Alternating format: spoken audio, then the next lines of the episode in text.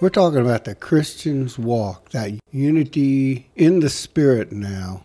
That, new, creature. Yes, that new nature. We have a new nature. We're born again. By the power of the Holy Spirit uh, that lives within us. That's who we are. What Paul is going to tell us in Ephesians chapter 4, verse 29 is that we are now new creatures. It's what we've been talking about. Sure. We can be overcomers now. Verse 29 Let no corrupt word proceed out of your mouth, but what is good for necessary edification. And edification means to build up. And we've been talking about building, haven't we? Building on that foundation of Christ Yes, in us yes. now. That yeah. temple. So everything that we want to come out of our mouths should be for edification, for building up the saints. And not tearing down the saints. We don't want to tear down their building, do we? We don't want to tear down a saint's building. we want to encourage them in love. If there is correction needed at some time, it's all done in love. In 1 Corinthians chapter 14, this is the Holy Spirit working within us. And this is what the Holy Spirit is to do in believers. But he who prophesies speaks edification, exhortation, and comfort to men. Now, prophesying simply means speaking the mind of God. Right. And he just told us how this operates. is through building up, through edification, through exhortation, through comfort. The reason I want to touch on those briefly is so we can have an understanding of how we're hearing from the Holy Spirit Okay. and identify what comes out of your mouth. Edification is instruction, improvement, the act of building a home or building up. Exhortation to urge, advise, and to warn. And comfort, a call to one side, encouragement with all alleviation of grief. This is what the Holy Spirit does in our life. That last one sounds like he just kind of puts his arm around you and draws you in and holds you close. Yes, he's walking side by side Yeah. Comforting. Wow. It's a good thought.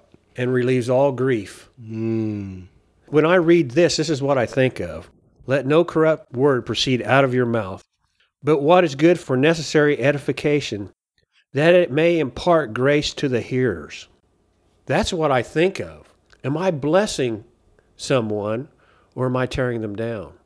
And I can identify hmm. when someone talks to me whether they're blessing me or tearing me down. I can tell that pretty quick too. But that edification and exhortation, that is also spiritual blessings as well Sure. that live within us. It's that nature of God. Yes. And we're going to see that as we continue on through here. It says in verse 30 And do not grieve the Holy Spirit of God by whom you were sealed for the day of redemption. Do not grieve the Holy Spirit.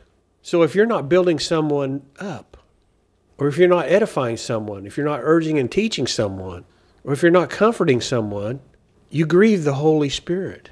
You restrict the Holy Spirit from functioning in your life. You're not allowing that to flow. And Paul was leading up from Ephesians chapter 1 all the way up to this, telling us what we have within us now. And therefore, we do not want to grieve that Holy Spirit by what comes out of our mouth because we're going to see that in a few minutes. It's very practical what he's telling us here. And you can go here I'm reading back up the page again. Go right ahead. you can go back up to verse 25. He says, "Therefore lay aside falsehood, speak truth each one of you with his neighbor. Don't lie about your neighbor and do all that junk." He said, "For we are members of one body." So, you know, if you're lying about someone, that grieves the Holy Spirit of God inside of you. That's not the nature of God in you. No, that's your old way of thinking. Yes. And Paul says, no, you're not in that realm anymore. You're in the spiritual realm. And that's where you need to be. And this is how you can identify whether you're walking in that spirit or not. Yeah. It's pretty practical here. It goes back to those three things we discussed Yeah. earlier read the word, Sure. prayer, and in self examination. You have to examine yourself. Am I walking in the spirit here or am I grieving the Holy Spirit? He wants you to examine your actions here. He who steals, steal Yes. no more, but rather labor, performing with his own hands what is good, so that he will have something to share with one who has need. It's just practical application Paul is relaying here in these verses. If you do these things, if you don't lie about your neighbor, if you work, quit stealing, you're not going to grieve the Holy Spirit. So we can go on here in verse 31 talks more about this. Let all bitterness and wrath and anger and clamor and slander be put away from you along with all malice. Be kind to one another, tender hearted, forgiving each other, just as God in Christ has forgiven you. That's that spiritual blessing we have. We now have the capacity to forgive others. The two commandments that come to my mind are love the Lord thy God with all thy heart, with all thy soul, and with all thy mind. And then the other commandment is love thy neighbor as thyself. We can now do that because we have that Holy Spirit living within us to where we can accomplish that where we can love like God loves. And that's what he's instructing us. He's going deeper into this relationship now. He just equipped us and told us what we now have. And now he's saying, apply this to your life. Yeah, use this fruit that's in your spirit. Yes. I'm just going to read Galatians 5:22. Very familiar, but the fruit of the spirit is love, joy, peace, long-suffering, gentleness, goodness, faith, meekness, and temperance. Against such there is no law. This is in you now, this nature of God. This is his nature. It doesn't grieve him when, when these things come forth out of you now. This soulish realm and this physical realm is renewed to the spiritual. You have this power of God flowing out of you. And this new creature is showing forth, and it's in us. We have no excuse. The power that works in us, Terry, is the power of words. Verse 29 tells us that our words are so powerful that we can either tear people down or lift them up. That's exactly right. Because that spirit, if it's a godly spirit, will touch their heart. Because that's the fruit of the spirit, one of love and joy and peace, and want to have communion with man. But if we're saying these ungodly things have bitterness, wrath, clamor, evil speaking coming out of our mouth, we're tearing people down. So the power of our words work both ways. Either That's we can exactly right. They work both ways. People don't seem to understand that. Yes. And when you're mean and hateful and not loving, that affects people's minds. That's why we're instructed to watch what comes out of our mouth. It's just amazing to me how people can use words in a vicious way and not understand the damage they're doing. It's the power of words. It's can, can either tear down or build up. It is truly amazing how hard it is to get people to confess the positive that they do have joy, they do have love, they do have peace. Those things that are in the spirit realm, that supernatural power that they can't see. That's why Paul is always telling us this is why you have the Holy Spirit within you. You now have this new nature about you that's going to allow you to build people up. That's why a carnal minded Christian, I think, is very dangerous Absolutely. because they're still operating with their old way of thinking. They have not been renewed. So that's why when you hear things coming out of their mouth, that's why it can be damaging to the body of Christ. There hasn't been a, a true heart change, so to speak. They've become new creatures in Christ, but they don't know who this new creature is, this new nature. Right. So their heart hasn't changed. And scripture tells us, Proverbs uh, 23 7, for as he thinketh in his heart, so is he. Yes.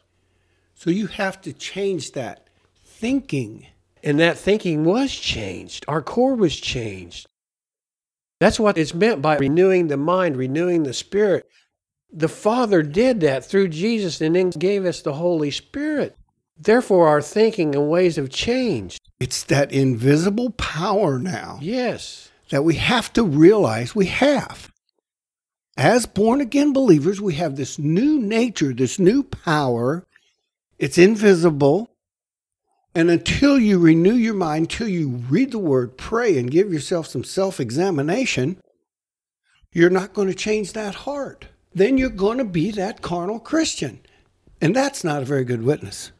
no, because the world looks at that and says, well, there's no difference between him and me, not understanding that this is all spiritual because they're looking at it from a fleshly standpoint.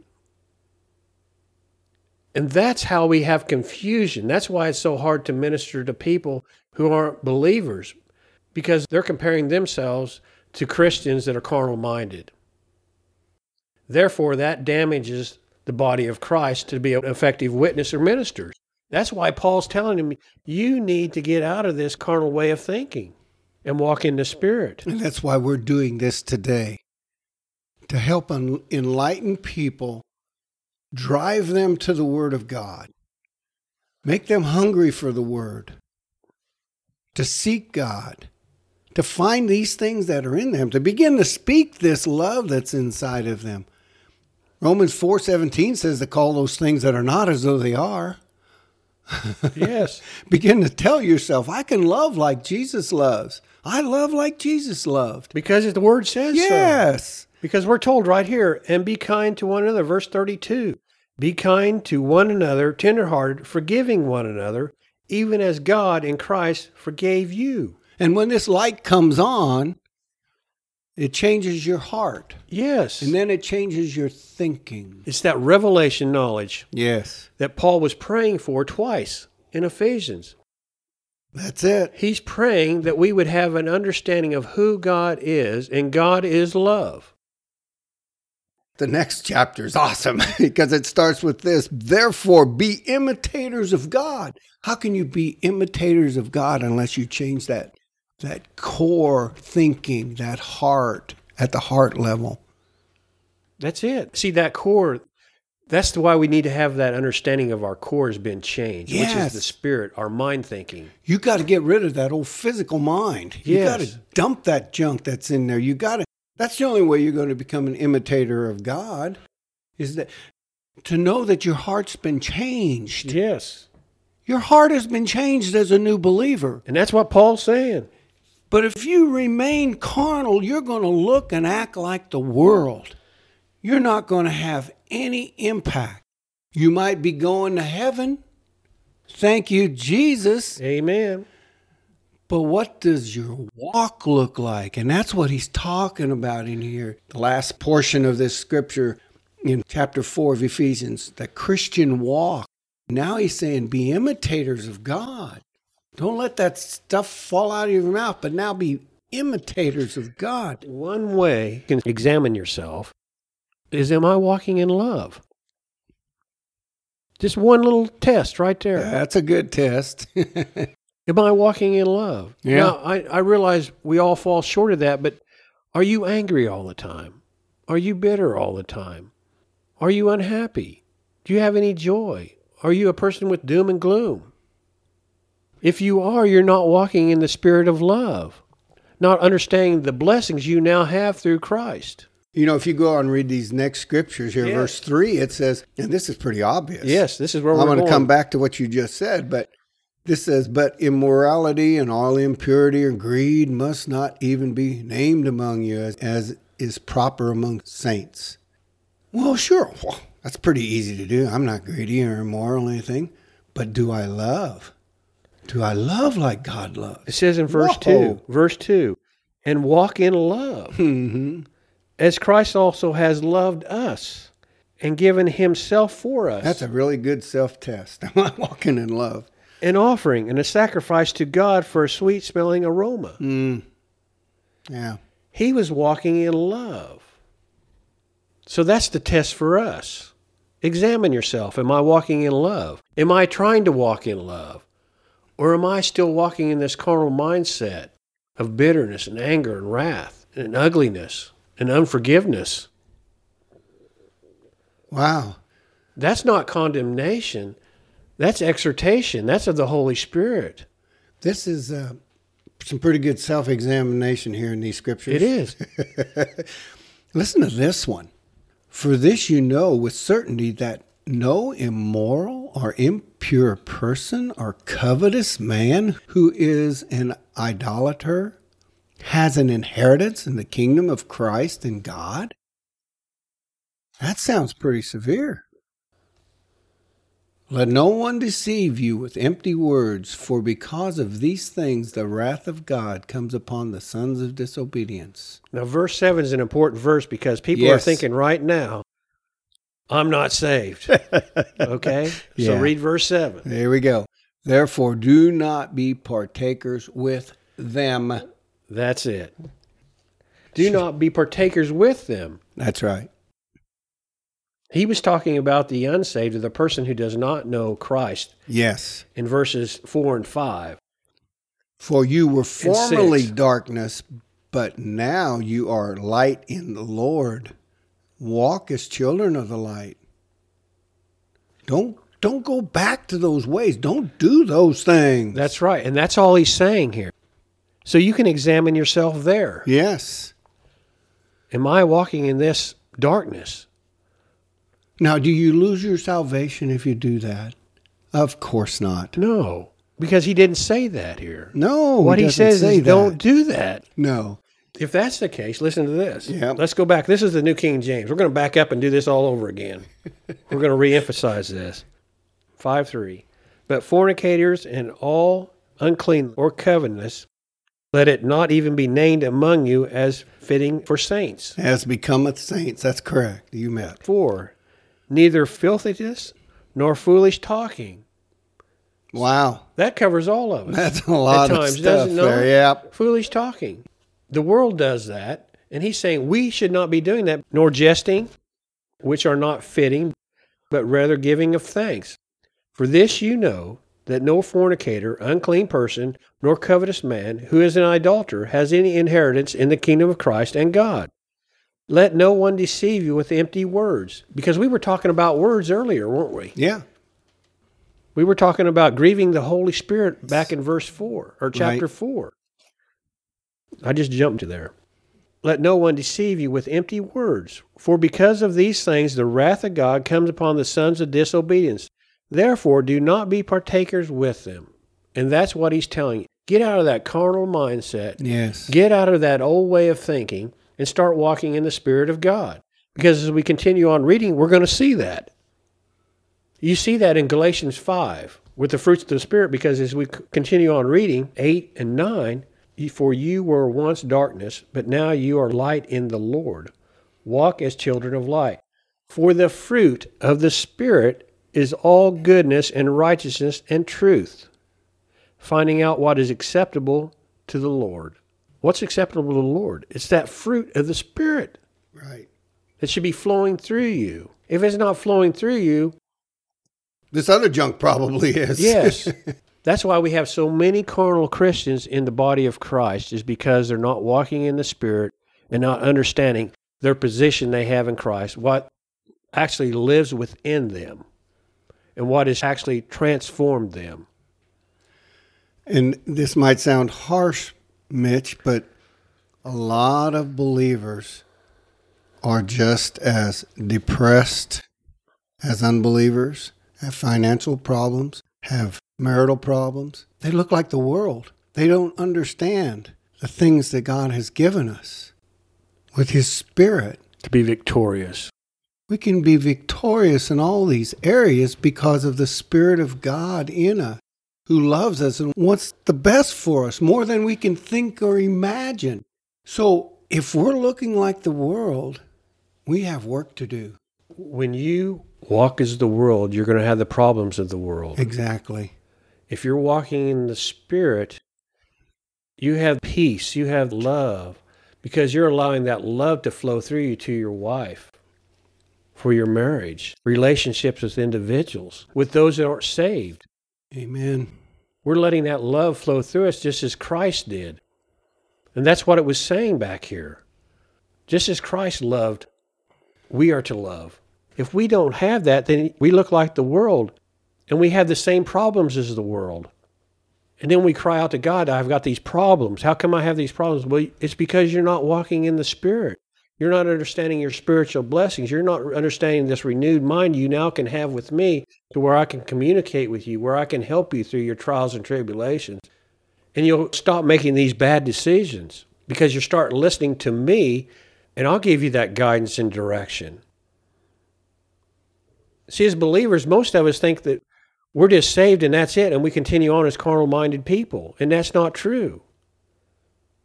When Not I- at all. When I got a revelation of that, I was set free, understanding what I now have through the Holy Spirit.